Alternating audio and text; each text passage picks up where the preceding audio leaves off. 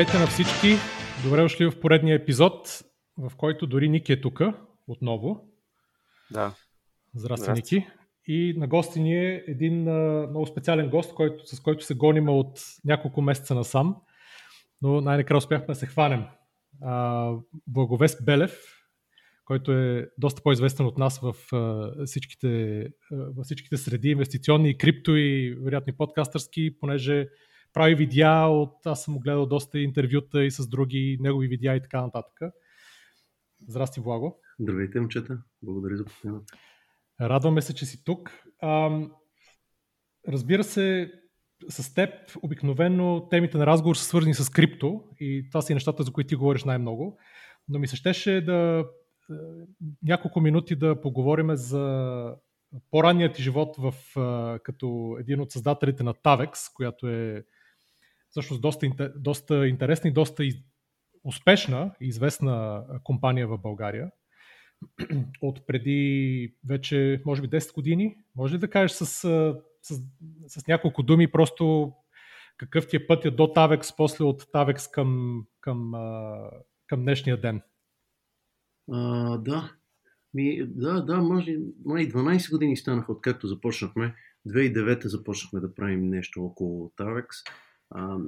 Аз тогава завършвах университет. Много ми беше интересно какво се случва около финансовата криза и бях страшно запален по това да, да се ориентирам защо се е случила тази криза и какво след, след нея. А, и учех точно такива неща, бизнес и економика. Къде си учил, между другото? В Благоевград, в американски. А, окей. Okay. okay. Да, и, и там а, попаднах на един а, професор, който така много добре можеше да, да опише ситуацията в момента тогава, каква е първо причината на кризата, а, така отвори ми очите за австрийската економическа школа, а, разликата между свободен пазар и, и манипулиран пазар, един вид. А, и така, извода ми беше, че в, в тия времена хората ще търсят злато, като инвестиция, като средство за запазване на, на, на парите си. А, и, и недвусмислено исках да се занимавам с това нещо след като завърша. Да, по стечение на обстоятелствата, а, този същия мой професор ме свърза с а, естонците, които са собствениците на Tavex. А, и аз и един мой приятел от университета а, така се колебахме какво точно да направим, дали да е ам, дали ние да направим някакъв бизнес, дали те да са ни само доставчици, дали те да инвестират, па ние да го управляваме. А, и избрахме последния вариант накрая, да ползваме техни, техните пари и ноу-хау. А, и за няколко години а, пораснахме така, че сега къде късмет, къде сме били мотивирани, къде е точният момент. А, въобще фанахме и новите молове, които излизаха тогава, бяха интересни за пазара, Сердиката мол и последствия Парадайс и, и другите в а, Бургас и Варна. А, и за няколко години успяхме да станем, аз като си тръгвах някъде 17, 16, 17 година, бяхме 50% от хората на, на цялата компания, като си ми преди, че другите държави са в а, всичките скандинавски, Швеция, а, Дания, Норвегия, Финландия и, и Естония и, и, и Латвия. Та ние тук в България бяхме 50% от хората, около 50% от оборота и, и почти 50% от печалбата на цялата група, което много така много беше изпъкнал нашия клон на фона на всичко останало, което имаше. А защо така? Имало е по другите само по един офис или? Тук има много повече офиси. Имаха си, имаха си карт бланш да, да правят всичко. Ами, не мога да ти обясна на 100%. Са комбинация от причини. А, ние бяхме много мотивирани да направим това, което правим. Току-що излезли от университета, с желание да се докажем. А, страхотен момент хванахме. А, от 2009 до 2012 златото беше най-горещо нещо в инвестициите и в финансите. А, както казах, и моловете, вълната на моловете хванахме. И явно добре, и, и българския пазар явно е податлив на подобен тип услуги. И най-общо добре се стекаха нещата. Нали, от къде от късмет, къде от нас, къде от обстоятелства. А вие бяхте ли реално съдружници или просто управители в бизнеса? Имахте ли дялове? Ние имахме, ние имахме дял, който се реализира, ако фирмата се продаде а, и продължаваме да, да, да изкарваме процент от а, нея, докато сме вътре в нея. Тоест ти сега, като не си част от фирмата, това означава, че ти си продал дела фактически не, или... Не съм го продал, по-скоро okay. ако тази компания се продаде, би трябвало да го получа, ага. а, ако, но докато не съм там, нямам общо реално с, с печалата. Ясно, разбрахте. Да, малко странна схема е, но, но такава е. Всички, всички са на, на този принцип в, в компанията. Да. А то реално, освен брокер на, на злато и на сребро и съответно на ценни метали, също и на валути, нали така? Да. Той да. с валути постепенно се превърна в по-водещ от злато. По-водещ от злато. Тоест фактически то си тръгна като, като брокер на злато и равно ритейл аутлет за ценни метали и съответно в последствие стана вече малко или много се включи Change бюрото към него. Ами не, не в последствие, едновременно стана. Едновременно. Okay. Но, но ние залагахме основно на злато в началото и това беше добър момент за него. А постепенно, след като хората започнаха да ни разпознават и моловете станаха така посещаеми а, и хората започнаха да пътуват много в чужбина, а, валутата стана също много адекватен и добър бизнес. А, от твой опит последните години, а, измести ли се имота като първа инвестиция при, след банковия депозит от златото или все още златото е на второ място? Т.е. кеш имоти после злато и след това евентуално, ако има друго. Ами не, то златото никога не е било на първо място, според мен. А, хората в България генерално, но, но не само в България, по света така но България е по-силно засегнато според мен. Имота е първосигналната инвестиция за запазване на дългосрочни средства. А, просто защото това е нещо, което ние ползваме и го познаваме добре. А, дори без да сме специалисти и само като потребители, а, познаваме относително добре някакъв поне имотен пазар около нас. А, тоест никой не е гол и бос и сляп в тая област.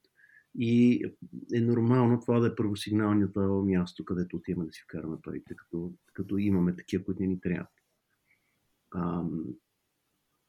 И да, мисля, че злато не го е измествало и мисля, че в момента остава да е имот в България. Има все повече пропукване на това от по-младите хора да инвестират и в крипто, и в, и в акции, но така, на средно ниво, според мен, имота си остава значително така добре, добре надценен. А като казвам, като казвам младите хора, ам, има ли го в България поне този феномен, че реално погледнато, точно заради това, че имота основно е първата инвестиция и тя е доста обемиста, т.е. повечето спестявания на хората отиват, отиват там.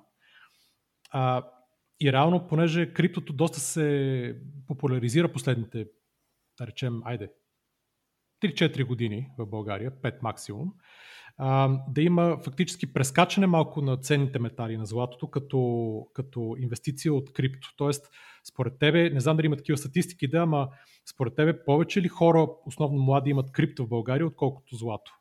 О, със сигурност. Повече имат крипто. Да.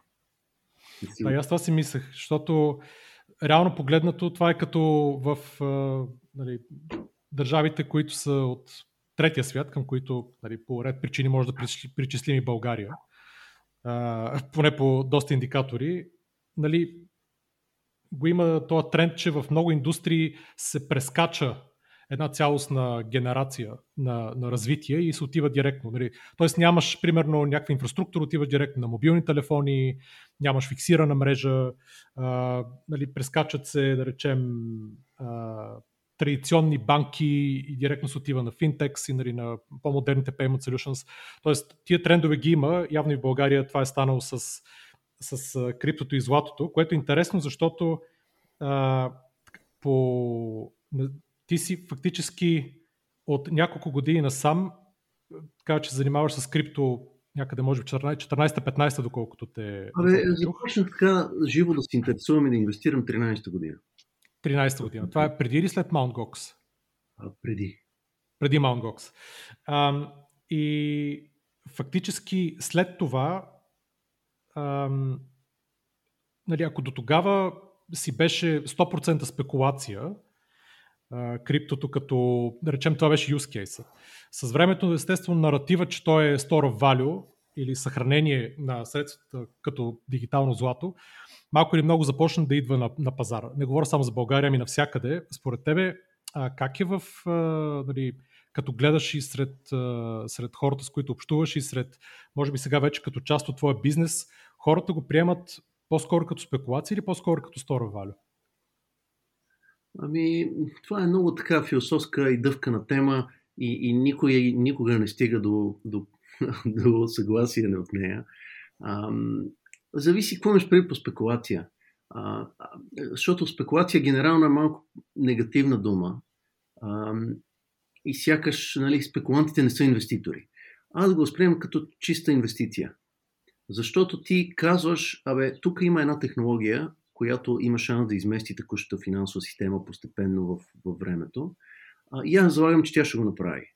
Сега това спекулация ли е или не е? Бих казал, че спекулация, ако по-скоро не го вярваш това, което току-що казах, а, а виждаш, че цените се качват последните 3 месеца и смяташ, че ще се качват още 3 месеца, склонен си да влезнеш за малко, за да си да направиш някаква възвръщаемост, краткосрочна и после да избягаш с всичките пари. Това бих го казал, че е спекулация. А, дългосрочно инвестиране с разбиране на фундамента има страшно много, според мен, от много хора в България. Има и, има и спекуланти, не мога да кажа кое е повече, кое е по-малко. Според мен повечето пари, като пари в крипто, са, ам, са на инвеститори, хора с разбиращи фундамента.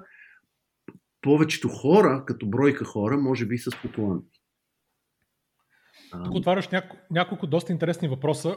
Аз съм абсолютно съгласен с теб за дефиницията на спекулант. Нали? Аз, за мен дори това е 3 месеца, може би е дори малко, малко много. Нали? Спекулант за мен е а, и не случайно ти го задавах така въпрос е, нали, някой чува, абе, абе тук има някакво крипто, едни токени, нали, без абсолютно никакво разбиране и без абсолютно никаква как да нарека, философска а, а, или технологична принадлежност към тази, както каза ти, към тази технология. Хората не спекулират заради обещанието на блокчейн технологията, а говорим за тези спекуланти, ами, абе тук има едни неща, дето се качват по 50-100% на ден, за 5 дни, за една седмица, за две седмици, има ли къде нещо да се изкара някой бърз лев. Нали, аз това наричам спекулация. Да. Иначе за другото съм абсолютно съгласен с теб, че вероятно като обем доста пари са в инвестиция. Но това ми беше интересно, а, понеже съм виждал коментари напред-назад и за едното и за другото и ми беше интересно дали ти имаш някакви по, по-различни виждания от, от все пак ти общуваш вероятно с повече хора от, от сферата в България, в България поне. А, и другото, за което, което е интересно, като каза фундамент, а, понеже фундамент ти го отъждествяваш с обещанието на технологията, доколкото разбирам. Ми за мен фундамент е търсене и предлагане на, на даден актив. А, и при положение, че предлагането в, в един конкретен коин, примерно, който и да хванем, нали, като бройка всичките коини с неограничен брой, но, но пък съответно не са ни нужни толкова много, така че дори и да станат 100 000 броя, от тях примерно 3 или 5 че са необходими. А, или един. А, а, ако вземем всеки един индивидуално, той също има ограничено предлагане. Има ясен период на емитиране и бройка на емитиране на, на такива койни. Тоест, остава да търсим за фундамента, остава да, да изчислим търсенето, какво ще бъде.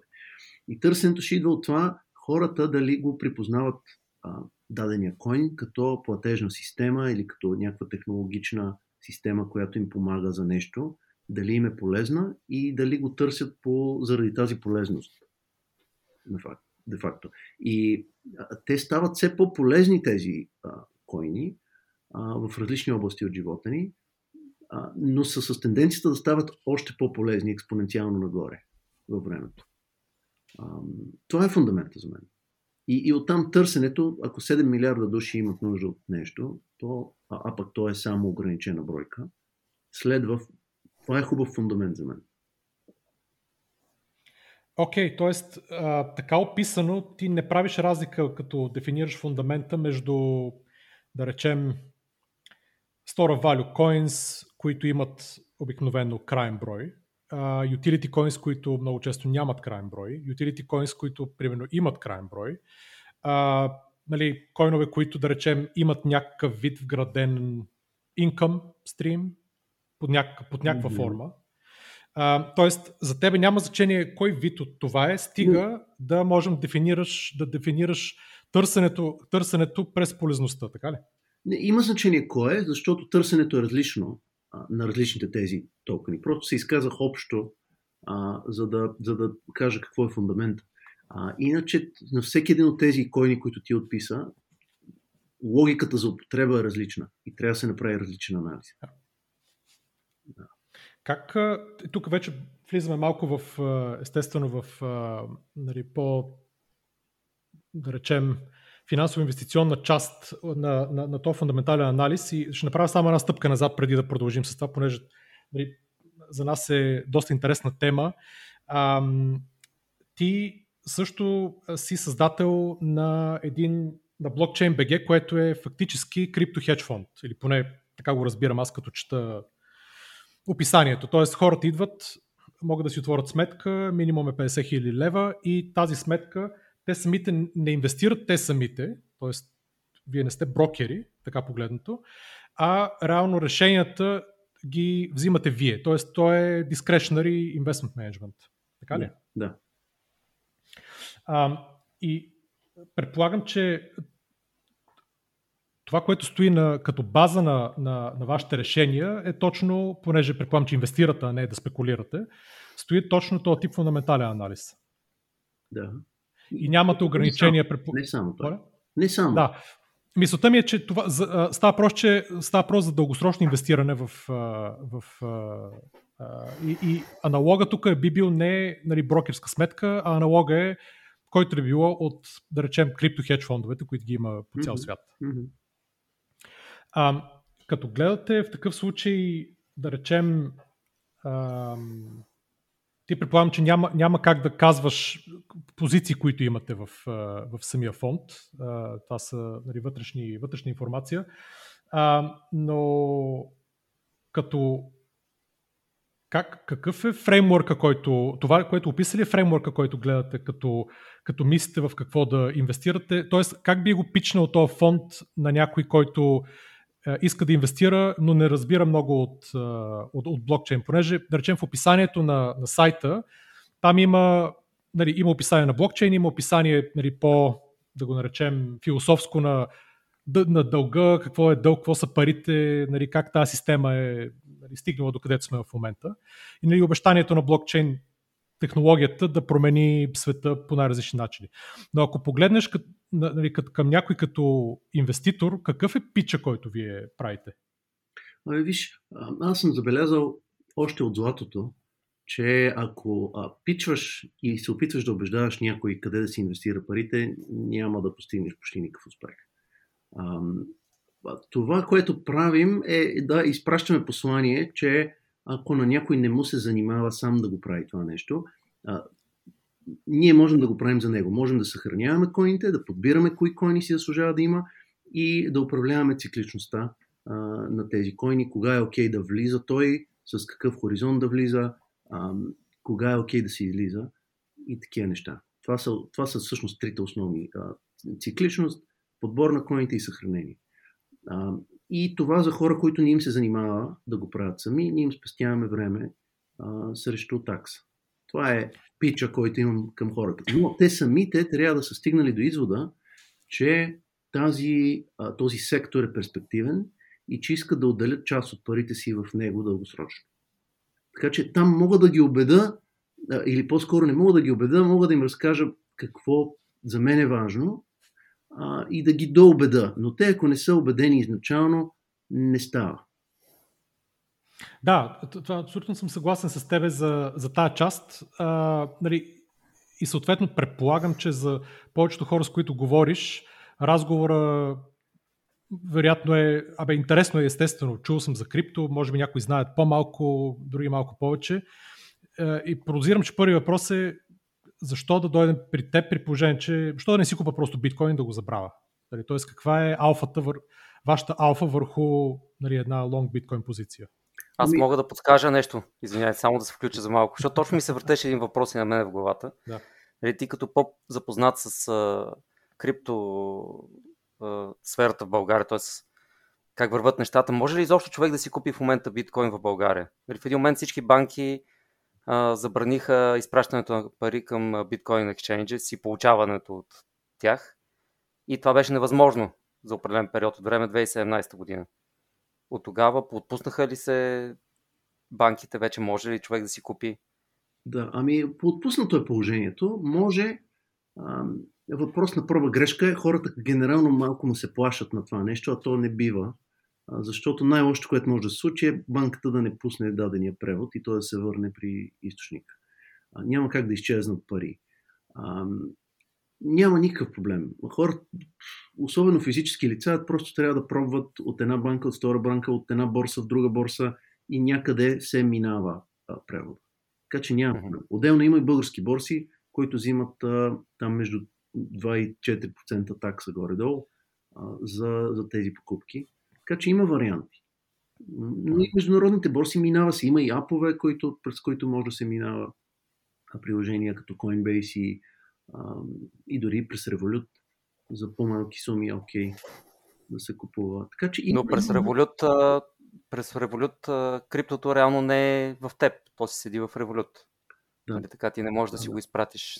Ми зависи вече от, от самия клиент. Ако, ако нали, някои хора питат, бе, и тук примерно имам 300 лева на месец, които спестявам, искам да вкарам в крипто регулярно. Как да го направя? А, За такава сума това е супер да ползваш Revolut, защото ти е лесно, не те занимава с глупости, а, може да става регулярна покупка, дори а, слагаш и забравяш. Да. И един ден, ако се натрупат а, над 10 000 лева, примерно да, да си ги дръпнеш или да ги... До, до, до тогава е силно вероятно те да са ги да са отпушили изтеглянето на криптото. Вече в Англия, доколкото разбрах, може май да се тегли uh-huh. през Revolut. Така че а, а, това откъде се купува е много така променлива величина и човек, когато стигне до извода, че иска да купи, не трябва да го спира това, че е трудно, просто трябва да пробва на едно място, на второ, на трето, а, някъде. Обикновено може и на първото място да стане. Uh-huh. Но ето едно предимство на вашия фонд. Лесна инвестиция в крипто без такива драми. Да, без, без да се чуди човека. Реално, да, те ни дават а, левове и ние ние купуваме директно криптовалутите. И съхранявате. И съхраняваме, да. Но това означава, че ключовете не са на този, който ви е дал парите, а си остават не, при вас. Не, остават при нас. Тоест, да, услугата трябва да е пълна или няма, или няма как да бъде, да се случи. Тоест, има пълно доверие в това, че ние можем да ги изберем добре и да ги съхраним добре. А, иначе ние не му спестяваме много усилия на човека.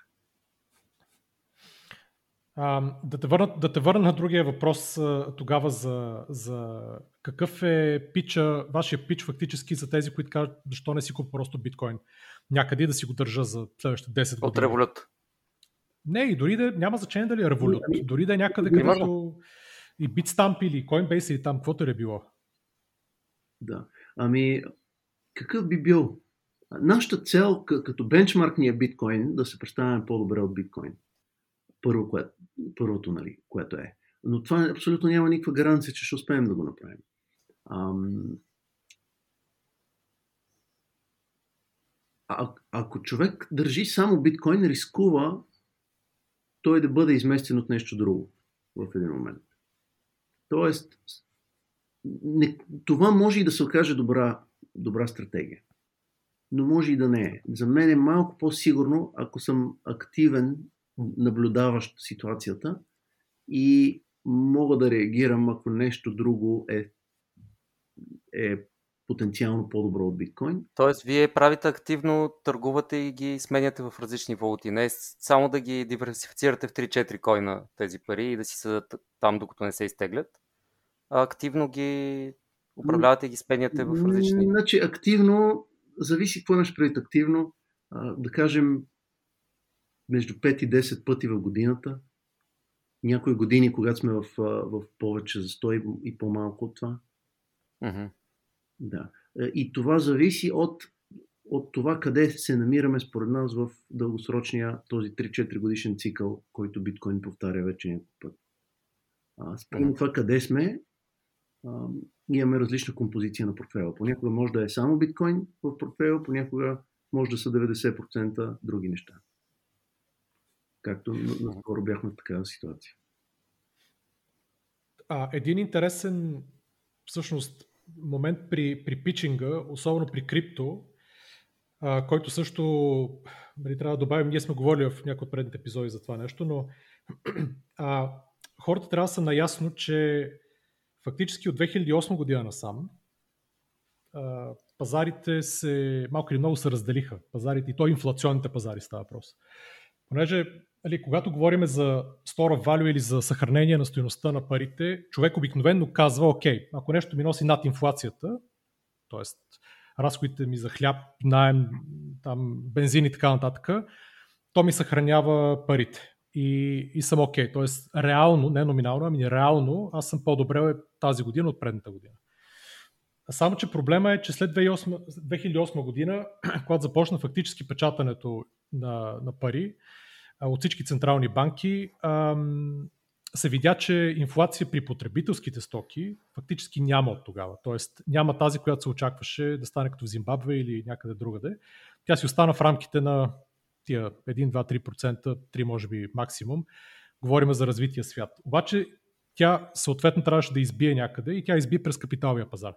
Тоест, ако човек а, статистически не си, е, а, нали, си раздели разход, парите, които изкарва, които харчи за нещо всеки месец или всяка година, ако ги отдели от тези, които пести, тук говорим само за тези, които пести, ако спестените пари не се увеличават с 15% на година, или не са се увеличавали с 15% на година, от 2008 до сега, това са вече 12-13 години почти, фактически всеки, който не го е направил, обеднявал. Нали, това е много трудно на хората да го разберат, защото те се мислят, че ако си имал някакви активи, които са ти носили примерно 5% на година, да речем два пъти колкото потребителската кошница или инфлация, а, реално те са били добре, но това реално не е вярно. И това е много интересен а, а, момент, защото а, защо го изтъквам като, като част от а, пича на такива, нали, примерно фонд като ваши или като цяло крипто, защото фактически се оказва, че криптото е единственият инструмент, който а, или да, единствен инструмент, който фактически е задържал много над тия 15% на година през последните 13 години. А, дори ако се погледне, примерно S&P, то е някъде точно около 15-16%, понеже това е бенчмарка на капиталовата инфлация, реално погледнато. Те парите реално са избивали от там.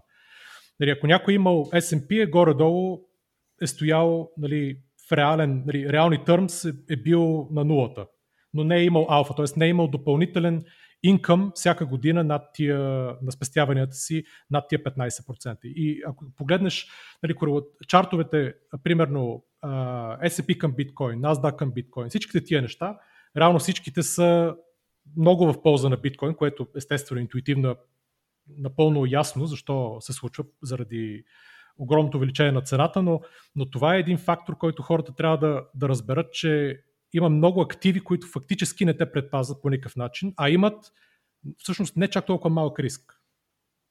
А този само не те разбрах 15% откъде идват? Това е а, реално, ако погледнеш парите, които са напечатани от 2008 до сега, погледнеш на година какво е увеличението, т.е.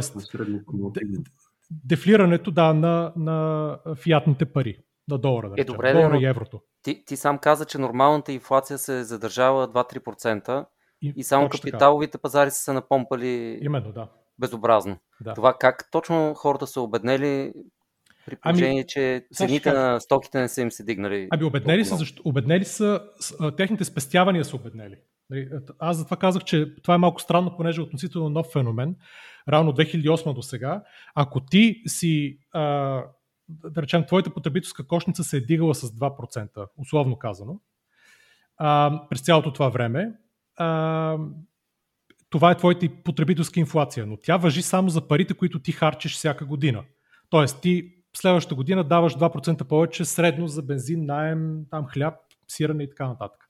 Обаче, парите, които не харчиш, които примерно заплатата или от нещо друго стоят в банката на депозит, ето тези пари, твоите спестявания, фактически са се обесценявали добре, с 15% добре. всяка Окей, година. но тъй като говорим за щатите, защото то бенчмарка е S&P, дали както кажеш, така че говорим за щатите, там първо нямат много спестявания. Така че това не е чак толкова катастрофално. Говорим за, за абсолютно навсякъде. Говорим за печатането от всички централни банки. Е, не само от Феда. Значи, как го корелираш с S&P? Тогава трябва да го... Аз давам S&P като, при, като пример в Америка, ама нали, ако вземеш ами в Европа... То за Америка е толкова и, и за Америка безобразно се, е, се е дигнал капиталния пазар. Обаче в Европа така ли е? В Япония Еми, така горе ли е? Долу, в Европа е горе-долу така. Ако погледнеш Eurostox 50, да речем, има горе-долу пак такова вдигане. А, са, дали е точно 15 плюс-минус някой друг процент, нали, това няма голямо значение. Европа като цяло изостава от Америка в капиталовите пазари, заради, най-малкото заради технологичния сектор, последните поне, поне 5 години, но а, няма значение. Европа дори е малко по-зле, понеже Европа е печатала не по-малко от Штатите. Тоест в Европа, ако си държал парите само в европейски акции, дори държейки си в индекса, нали, а, реално погледнато си Пак човек е бил малко по-зле. Да. Да, но да речем, че горе-долу някак си, си там си се влачил след кервана. Но за хората, които мислят, че нали, парите, които се държат в, нали, в банката, да речем, са окей okay, и това, че примерно инфлацията е 2%, те са що годе окей, okay, това равно не е вярно. И това е много, много а, значим фактор, който реално много малко хора си дават сметка. Не знам дали благо дали това е нещо, което а, го изтъквате като, като, в, в, в, в, като говорите с хората, които... Нали, като плюса на криптото, а, в, а, като, като част от им портфел. Да. Ами, аз пак ти казвам, хората, които идват при нас, основно вече са готови да не се налага да, да го продаваме това нещо. А, и не го правим агресивно. А, не ни е това целта. А, по-скоро органичен а, ръст ни е, ни е по-желателен. така че, буквално с клиенти не ми се налага да го говоря това нещо, но с, с много други хора по различни теми, а, обсъждам тази тема по този начин, по който ти го спомена. Сега, трудно е да се каже точно това, нали, защото нарастването на паричната маса, тия пари не отиват равномерно навсякъде и много, много често седат като и, и такива допълнителни резерви към финансовата система, които реално нищо не правят. А, и затова не се отразяват и като инфлация. Как точно човек да си изчислява дали е на плюс или не, също е малко философска тема, защото тия, самата инфлация, тя не е тази потребителска кошница не е моята, не е твоята, тя е някаква средна, която надали съвпада с нашите нужди. Нашата конкретно може и да е, да е различна, значително различна от, от тази, която се цитира като обща инфлация. Ам, в същото време пък за този период биткоин е той тъкмо пораства като, като някакъв актив от нулата и възвръщаемостта, която има е нереално висока изобщо за всичко погледнато в историята назад.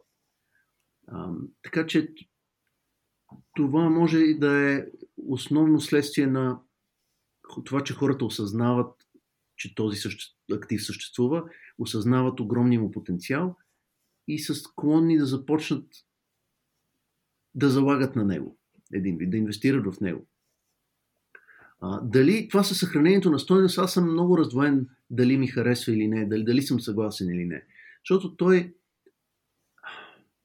не мога да го нарека като някакъв много добър съхранител на стойност все още. А, първо, защото е волатилен а, и, и той е неозряла система. Той има обещанието, че след време след 10 или след 15 или след 20 години ще бъде прекрасен съхранител, прекрасна парична система, която не е само за съхранение на стоеност, а и за разплащане. А, но в момента все още е по-скоро залог, че тази система наистина ще бъде успешна, отколкото да е реален съхранител. Тоест, ако дойде утре някаква голяма рецесия, както виждаме при всички големи спадове на фондовите пазари, биткоин също пада. Така че не... идеята за съхранителна стойност излезе след като се блокираха броя транзакции в биткоин, така че да не може да се правят много транзакции на ден. И, и стана ясно, че на този етап няма как да стане разплащателно средство. а, и ще трябва да се мислят нови, нови начини как да се случи това. И тогава някакси излезе, абе, то може би е съхранителна стоеност. Докато частично това е вярно, но, но не е за мен по- повечето от стоеността му идва от това, че, че залагаме, че то е обещание на бъдеща успешна, цялостно завършена парична система, а не, а не частично по този начин изказвам. Защото съхранението на стоеност е само една част от, от, да, от финансовата система.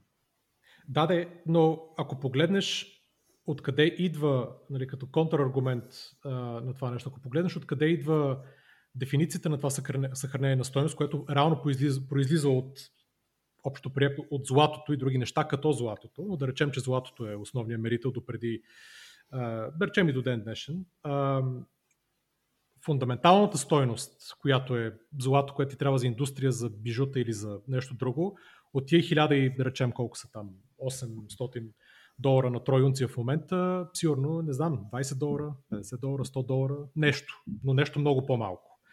Всичко друго е това, че хората сме се разбрали а, философски, че това нещо има някакви физически стойности, които а, го държат във времето и а, то си запазва стоеността спрямо други неща и така го е показвало през стотици хиляди или стотици или хиляди години назад.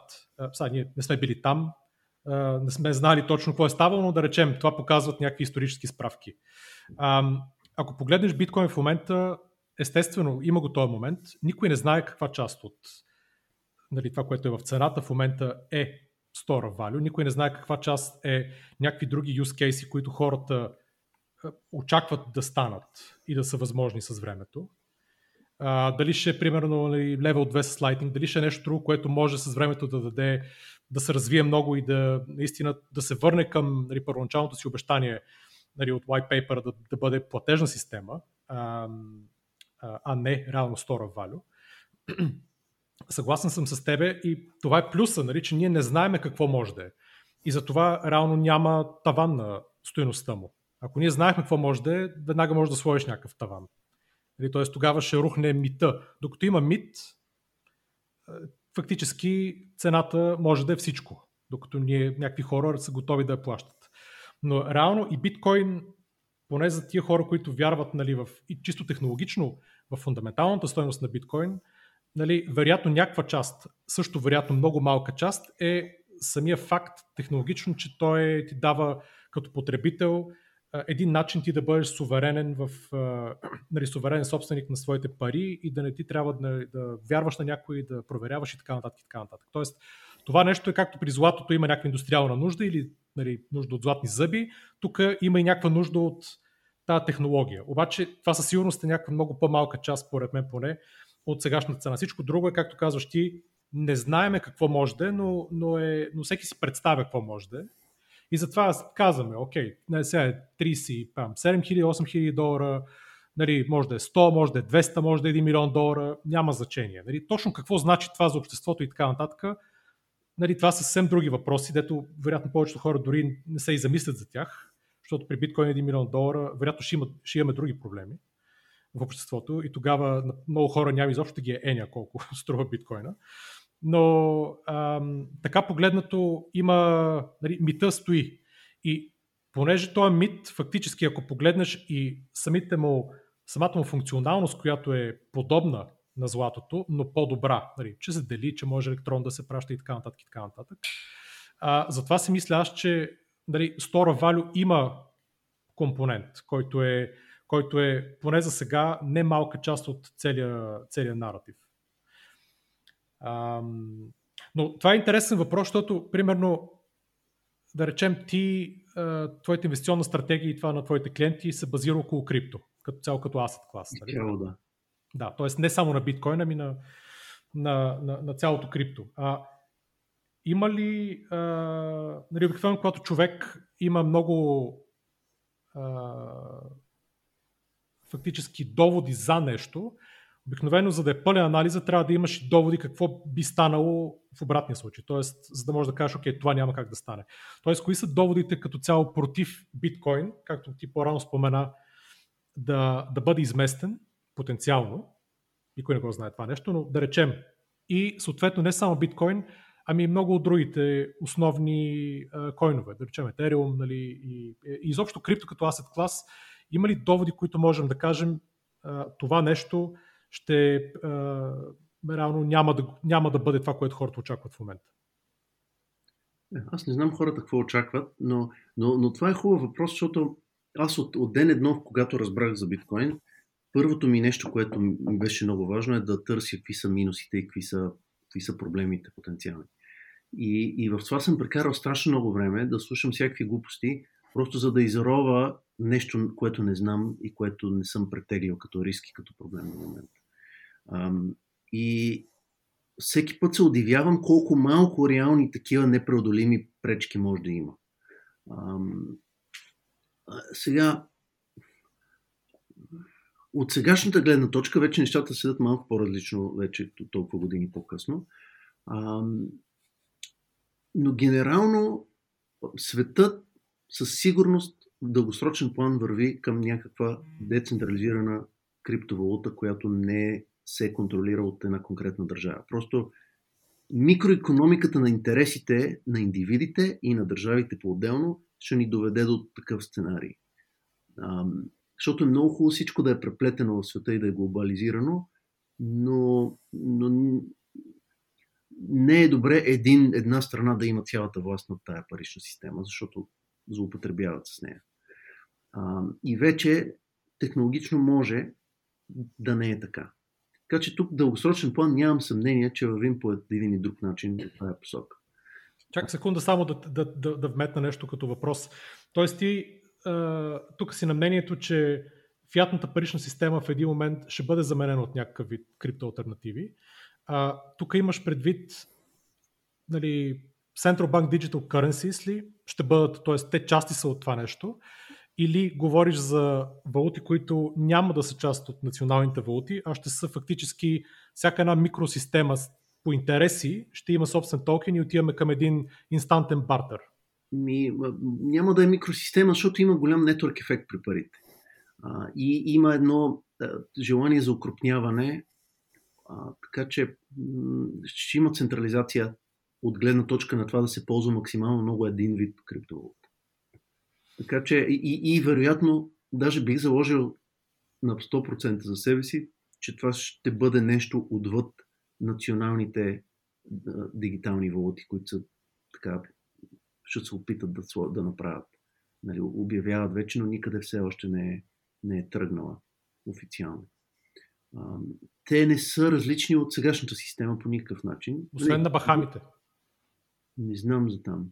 Да. Има, да. Пя, пясъчния долар. Го ли знаеш? Не. не. Стартираха го. Ами... 50 хиляди долара в, в обращение. Да, такива неща има стартират. Uh, JP Morgan стартираха JPM Coin. Uh, имаше петродолар от Венецуела. Uh, е, това е интересно, че uh, не е ясно дали uh, ще има живот в тези нови Central Bank Digital Currencies и колко ще се ползват. Докато е очевидно, че хората искат децентрализирани криптовалути. Както и да е, отплеснах се малко от, от... Интересно, аз съм, аз съм на, всъщност на доста по-различно мнение от тебе тук. Но да, продължи, извиняй. Да. Ам... Какви са минусите? Окей. Ам... Проблемите пред биткоин конкретно. Ам най-основният голям проблем е централизирано забраняване на ниво G20, примерно. А, това забраняване е на какво имаш предвид? На, на всичко, което е възможно. На употреба, на а, добиване, на exchange, на всичко, което мога да сет, на, на производство на wallet всички сайтове, които са свързани с това, всички wallet провайдери, всичко официално да бъде потиснато. Как се преодоляват този проблем? Ами, а, този проблем е малко теоретичен, защото изобщо как се стига до него а, в, в свят, в който някакви елементарни неща не могат да се решат относно коронавирус, а, няма как да има толкова добре координирана централна политика, така че да, да се случи. Имаха добре координиран минимален данък, като се замислиш. Ами, а, сега то това е... беше доста изненадващо, защото аз Да, по е. принцип съм на твоето мнение, че обикновено като трябва много държави да се споразумеят за нещо, обикновено винаги, и ако, ако е необходимо наистина единодушно а, решение, а, ако не са две-три, винаги има някой, който някъде е на въпреки, понеже иска да е на въпреки, не му изнася, има някакви други интереси и така нататък. И в ОПЕК е така, и в, а, при нали, клаймат а, конференциите е така, навсякъде, абсолютно навсякъде. Да, ами подобно нещо би било и в тази работа. Защото този, който не спази това съгласие, ще бъде огромният печелив, който ще прив- привлече към себе си всички капитали от света, криптокапитали и криптобизнес и криптоталант и така нататък. Абсолютно. Така че а, микроекономиката е така нагласена някакси от природно, че който не го спазва, не може да задушиш иновацията и прогреса на света. Това ми е най-генералната философски, философски принцип. А не е ли по-голяма опасност за криптото Илон Мъск да твитне нещо? Ми, не, не, това, е, G20. това са глупости в момента. Мисъл, време Илон е, Илон е по-голям от някои от страните в G20, сам по себе си. Да. Ами те са глупости, обаче той самосиндикално движи пазара доста сериозно. И то без, без да, да го прави умишлено. Ако реши да го прави умишлено, може би може и повече да го движи. Ами, според мен по, още по-малко ще почне да го движи, защото хората вече не му... Да, да, естествено. И репутацията по, по някакъв начин, пък тя му е по-нужна в други сфери, отколкото в тази. А, Да. и, и е нормално най-богатият човек на света с а, опит, който е а, докарал някакви такива нечувани технологии до реалност, хората да му взимат мнението предвид. Нали? Сега Друг е въпрос, че той се изказва неподготвен по, по доста биткоин теми и, и а, дошкоин теми и какви ли не други. А, и, и че самия той си е трол, аутист и доста странен образ, който трябва да му разкриптираш посланията, за да мога да разбереш какво иска да каже. Ас, Аспергер, не, не ги бъркай, Аспергер е. Да. И така че това, че той е твитнал нещо и пазара е реагирал, ми струва супер нормално, защото пазара реагира на това дали този човек може да, да влага усилия в посока крипто или не. И това има значение на този етап от пазара. Но това, ако той си продаде, той се оказа, че не е продал биткоините на Тесла. Ако той си продаде всичките биткоини, дошкоини, каквото има, и вече никога не твитва, това по никакъв начин няма да повлияе на пазара да е, да е зле или, или да спре. Това, всъщност това най-вероятно ще е доста позитивно. Ами, да, може и да е добре. Тоест, той е някакъв фактор в момента, просто защото хората се надъхват заради него, защото той е направил вече няколко невъзможни неща реалност. А, и да, неговата енергия, репутация и всичко би спомогнала сигурно за някакво по-бързо развитие. Отделно, че всички други технологични гиганти го гледат и него и той какво прави. И ако започне една, едно съревнование между тях, кой по-бързо ще го направи, това ще ускори развитието в сектора. А, така че има значение. Но, но сам по себе си и с него, и без него, криптото е много по-голямо от него, като идея, като, като нужда, като всичко. Така че, дългосрочен план, той няма избор. Той дори така го беше казал, uh, in retrospect it was inevitable, когато беше купил биткоин. Тоест, той знае за това нещо от много години, просто няма време да се занимава и с него. И знае, че няма как да избяга от него обаче. Окей, okay, G20, да речем, банват всичко свързано с биткоин. Това е, е- или крипто, да речем. Това е някакъв такъв nuclear option нали, за... Да, за, това е най-лошото, което му стане и то координирано и то Координирано, не виждам да. това как ще издържи десетилетия. Примерно, да, това ще е много кофти за всички, които са инвестирали в крипто, защото означава, че скоро няма да си видят парите. Обратно. А, и ще трябва да ги, да, да ги зароват, в смисъл да ги сметнат за загубени и един ден, ако стане нещо, положително стане. Само искам да вметнем тук альтернативната възможност, позитивна, която е банките да вдигнат всички рестрикции и изведнъж хората да се окаже, че могат много лесно да си купат крипто, а преди това не са могли. При което е обратния вариант на това да го забранят А, тотално, да го разрешат тотално. Това постепенно се случва. Постепенно се случва а, да, да става все по-лесно. А, То постепенно се случва, обаче когато става бавно и хората не разбират, че се случва едно, ако изведнъж се случи и навсякъде стане ясно, нали, тръгне един булран нов, сериозен, или то ще стане като лавина и може да вече да стигне 100к, 200к и така нататък, конкретно биткоина. Тоест... То, ви, виж какво се случи в PayPal от миналата година стартираха продажби. Тоест това вече е друга тема, нали? Тук още си говорихме за минусите, но, но това да. се случва постепенно. Ето Interactive Brokers, а, половината българи, според мен, които инвестират в акции, имат сметки в Interactive Brokers, американски посредник, които от до края на лятото обявиха, че ще пуснат търговия с криптовалути. Те няма шанс. Няма брокер, който няма, иска да остане на пазара и да, да не пусне крипто. Да. Тия обеми, които се правят в тия борсите, как, как ще изпуснат този бизнес? А, отделно ето го Револют започнаха да, да почват да се стеглят криптовалутите от тях, адаптират системата и я развиват. А, по света има банки. Най-голямата банка в Юго-Источна Азия, в Сингапур, забравих как се казва, три букви. А, те предлагат биткоин от доста време вече на клиентите си. Има банки в Швейцария. В Швейцария е напълно нормално вече да имаш банките да предлагат тази услуга. Така че ние сме въпрос на време да се стигне до там. Са, мирахме, мирахме на позитивите, които а, вероятно по-малко нужни са на, на повечето хора, предполагам, защото те са а, по-лесно се намират, но да те върна на негативите. А, не негативите, ами възможните рискове. Айде.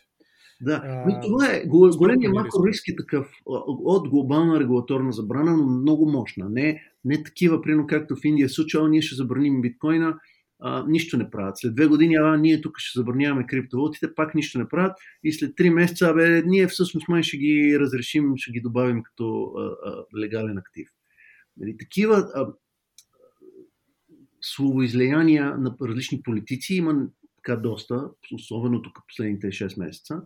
Но точно какво ще направят и как ще го направят, те разбират, че всъщност те самите се забраняват от биткоин а, и от останалата част от света, а не че забраняват биткоин. Тоест ти биткоин не мога да го забраниш, защото няма как.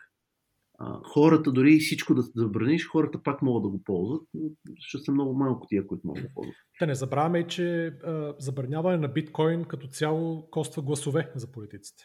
Както се и вижда. това също. И това също вече а, има така доста данни, че в а, Штатите, примерно, а, има над 10, може би към 15% от хората, които притежават криптовалути под някаква форма. Абсурд. Това звучи Не, 8 към 8. 20 и няколко милиона души са като цяло. Последните статистики. Ами, зависи. 25 милиона души, което са малко. Това са много трудни. Аз съм гледал по такива анкети. А, сега колко може да се вярва на анкета, че да, да, да, естествено. Сампл. А, тези изчисления колко са на брой хората също е трудно да се каже, защото а, няма как да е точно това. А, Абе, много са. В смисъл, десетки милиони със сигурност. Да, да, много са и много ключови хора също има. А, а има така една статистика, че ако, ако се мине на м- един прак от хора, критична маса, после е много трудно да, да забраниш това нещо. А, отделно самата държава трябва да е дълновидна да види, че генерално ще има повече ползи, ако го остави, спрямо това, ако го махне. Дългосрочен план. Не, плюс а как това... може да забрани една държава биткоин? Обяснете ми. Защото той е създаден, за да не може да бъде забраняван и да е независим от държави да и институции. Те няма да забранят биткоин да. като биткоин, ще забранят на... Какво? Ще, ми няма да има лицензирани борси, няма да има... Ще се баннат всички възможни портфели, ще се баннат всички бизнеси, които правят нещо свързано с крипто по какъвто е било начин. Просто няма да... Самия бизнес няма да функционира. И около, ще... бит, около биткоина или около криптото, но О, самия около... биткоин ти не. можеш да отидеш на друга борса от друга Абсолютно. държава. Да, да, да, това да е идеята, да действаш. Може, разбира се. Точно. Ами то, това, това го прави изключително трудно. Не, че не можеш, Точно. можеш, но ще изгониш капитала и, и, и хората от държавата си. И бизнеса, който е. И е реално безсмислено, защото който искаш ще го ползва, но бизнеса, който се върти около това, няма да може да работи и да генерира. Да, и данъците печалба, които се плащат също. Да. Които не са малко. Не са, не са малко, малко и, и дори в нашата държава имам чувство, че България е така доста напред в, в крипто, как да кажа, и в инвестициите, и в познанието на, на населението спрямо света. А, така че ние имаме огромна полза това нещо да, да се развива по някакъв начин, като държава, примерно. Абсолютно. Че, а, запази си мисълта за секунда само да, те, да, да добавя един риск. А, от тия по-големите структурни рискове. А, ако реално голяма част от, примерно, майнинга а, и инфраструктурата остане в Китай, това, това поне според мен е, е, ще продължава да бъде голям риск за, за биткоин конкретно. Защо мисля, че е риск? Защото, първо защото китайците са абсолютно най-големите манипулатори възможни и с най-голям интерес да работят против, в собствения си интерес, против всички хора, против другите страни и така нататък. Това е едно. Второ, което всъщност по-основното е, защото а, те няма да го направят да е зелен, нали? т.е. той ще продължава да се, да се майнва през, ако остане там, през въглишните мини, не, не мините, ами централите на въглища, което фактически става проблем за хората, защото взимаш двата най-големи мегатренда в света в момента климат и крипто, които би трябвало да работят да са в една посока, нали, подобряване на света и така, и така нататък и така нататък, а реално по този начин ти ги заставаш един срещу друг. А, а, а климата в момента, честно казано, е по-голям тренд, защото и хората са нали, climate friendly, обаче всички бизнеси и организации, плюс всички правителства, са про климат и про зелени сделки, про всичко и има всъщност много повече пари в, в зеления бизнес и в зелените политики и така нататък, отколкото в, в крипто. И нали, крипто няма как да се бори. Тоест, ти ня... за това Китай за мен е поне е риск и затова ако излезе от там майнинга, аз ще съм супер доволен, много доволен и това ще бъде много добре за, за биткоин конкретно. Ма той майнинг ходи където е най-ефтин тока. Еми, тай, тай, Това не е, не е конкретно Китай, просто в момента е Китай. Еми, Ако... в момента, да, да, ама ти няма как да го... Скоро не можеш да го промениш това, разбираш ли? А, според мен динамиката там е много интересна. Според мен е в Китай майнинга, просто защото те са първо чиповете, които се произвеждат са там и те имат най-много достъп до чипове.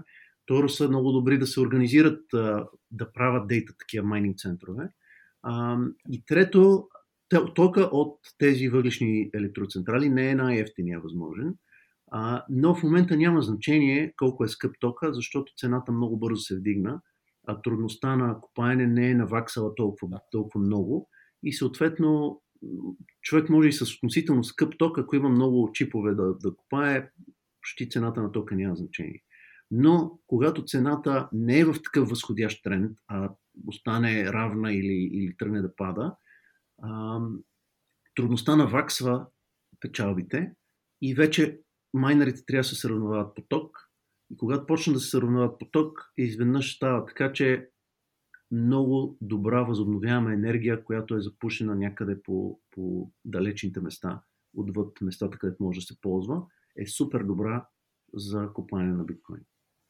Така че, според мен, дългосрочно дори биткоин ще помогне на на такъв тип зелени възобновяеми източници. Е, по принцип това е единият довод. Нали, това е довода на всички, които в момента говорят за сблъска между нали, ESG и или съответно нали, зеления бизнес и, и, крип, и биткоин конкретно е, че биткоин ще помогне да може да има фактически да се мине повече на зелена енергия.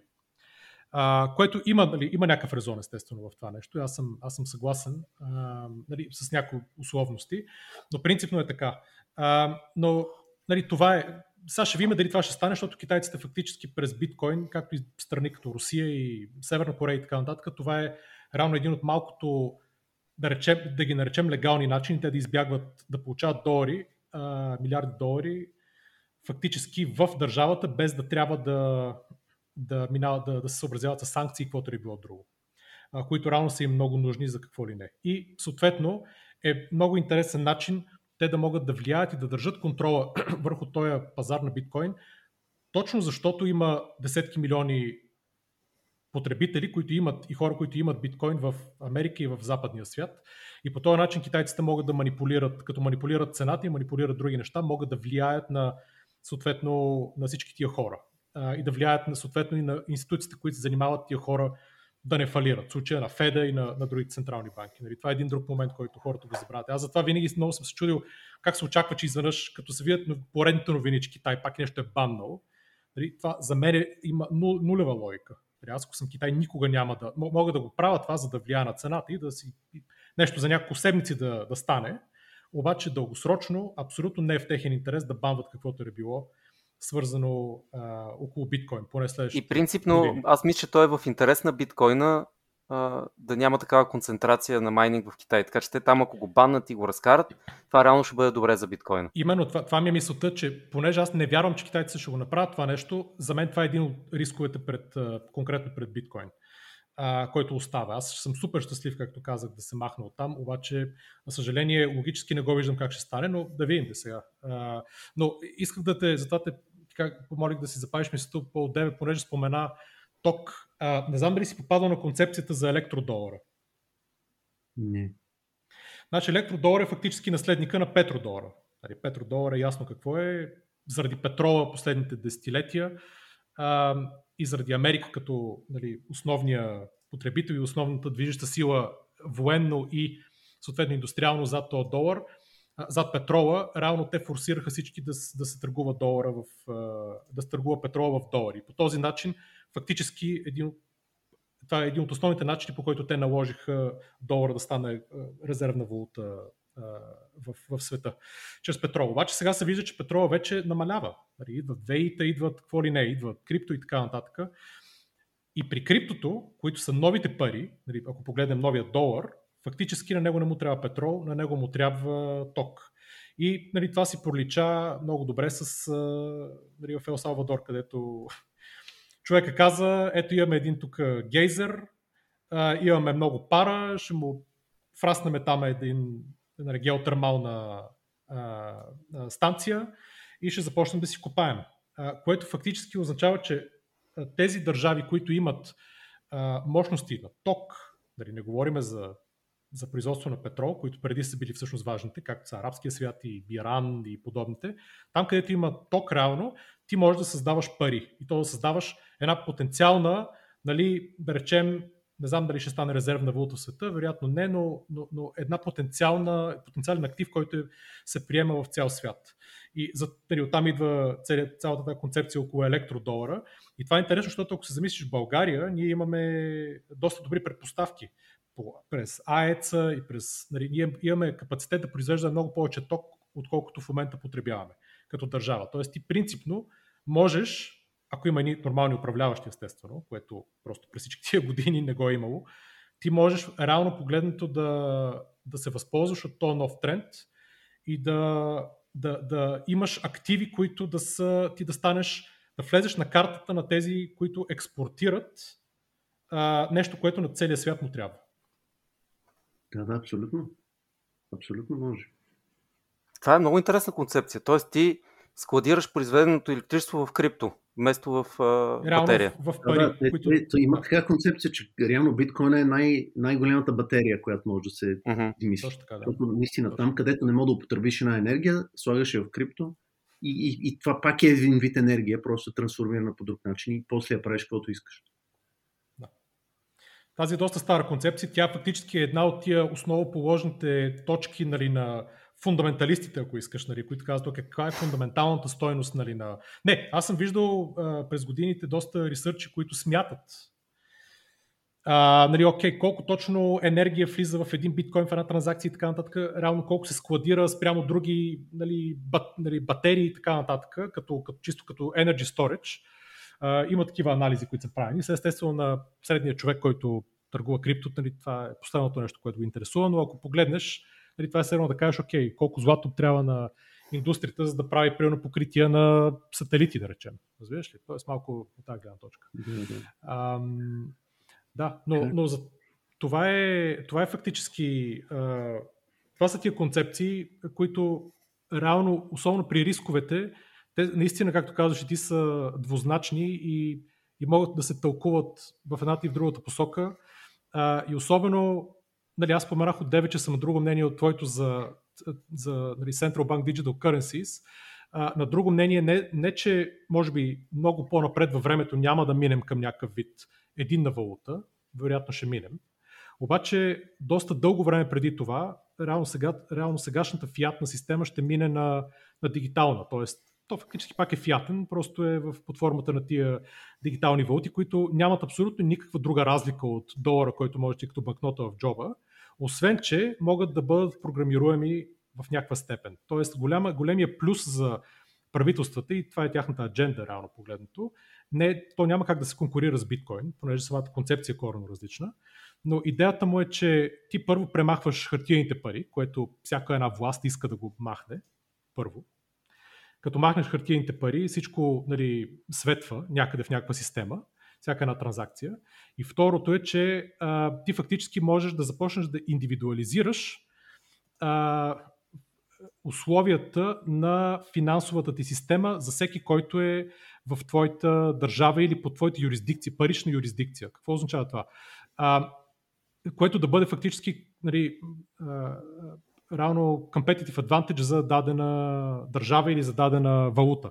Какво означава това? Казват ти, ти ако отговаряш на едикви си условия, като притежател на сметка, която има следните, да речем, нали, дигитално евро или дигитален долар или дигитално, дигитален паунт или каквото е било, ако отговаряш на тия условия, на тебе данъкът ти в тази държава ще е хикс, на тебе нали, лихвата по сметката в банката ще е еди каква си, на тебе так, банковите такси ще са еди какви си, на тебе еди какво си, ще еди какво си. То всичко това нещо ти можеш да го вложиш вътре и реално да привличаш определен вид хора, защото в момента няма как да, да, диференцир, нали, да направиш диференциация между хората. Това става на ниво банка, които сами решават. А в случая през дигиталните валути, нали, банките започват да имат второстепенно значение. Тоест дигиталните валути на централните банки по-скоро са голям проблем за търговските банки, понеже те ще бъдат изместени в, назад в системата а, в, в много, нали, а, по много фактори, а, но това ще означава, че имаш а, нали, много силно индивидуализиране на, на,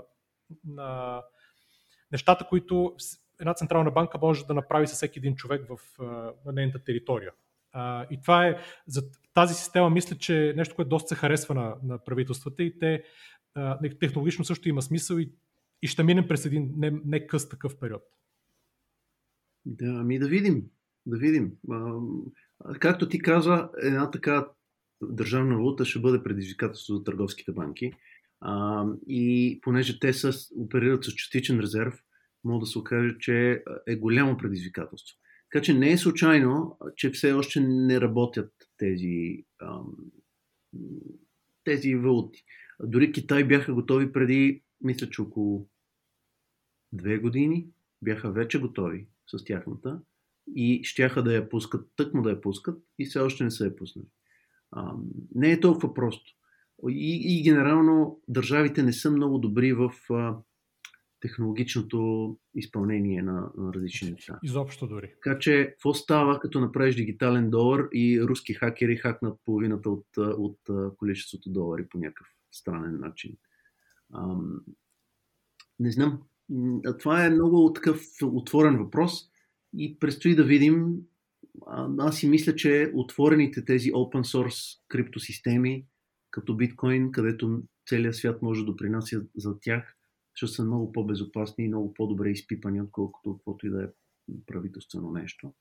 Ама, да, нямаме, нямаме избор. Ще видим в един момент. А, ще трябва да се сблъскаме и с тия неща. Абсолютно, да. И понеже напръгваме във времето, да, ако искате да някакво обобщение.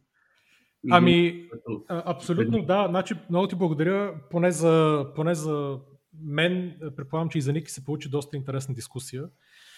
Надявам се и, за тебе, и на тебе ти било интересно. Ам, като обобщение, кажи ако искаш къде могат да те намерят и да те гледат хората в, по социални мрежи, в, а, нали, ние ще ги сложим в а, линковете отдолу. Ами, най-добре е в канала в YouTube. Инвестиции с Благовест Белев се казва. А, това е най-добрият начин. Като цяло гледам да страня от социалните мрежи, доколкото могат. А препоръчвам да не ме, да не ме търсят много хората там. Добре, окей. Okay. Значи в канала в YouTube а, може да намерите благо. Както виждате, в, с, за всякакви неща свързани с злато, с крипто и за тези от вас, които искат да научат повече за фонда, който той управлява, blockchain.bg е линка. Можете да директно се свържете с него. Предполагам, че получихте някаква по-добра представа сега какво ви очаква там, какви са плюсовете и съответно минусите. Благодарим ви отново, че бяхте с нас. Благо благодаря ти на тебе за отделеното време и, и до скоро. Да, беше удоволствие. Съжалявам, че малко късичко този път, но а, все пак беше ще, Ще повторим някой път, със да. сигурност. М- Добре. Окей, okay. чао на всички. Чао.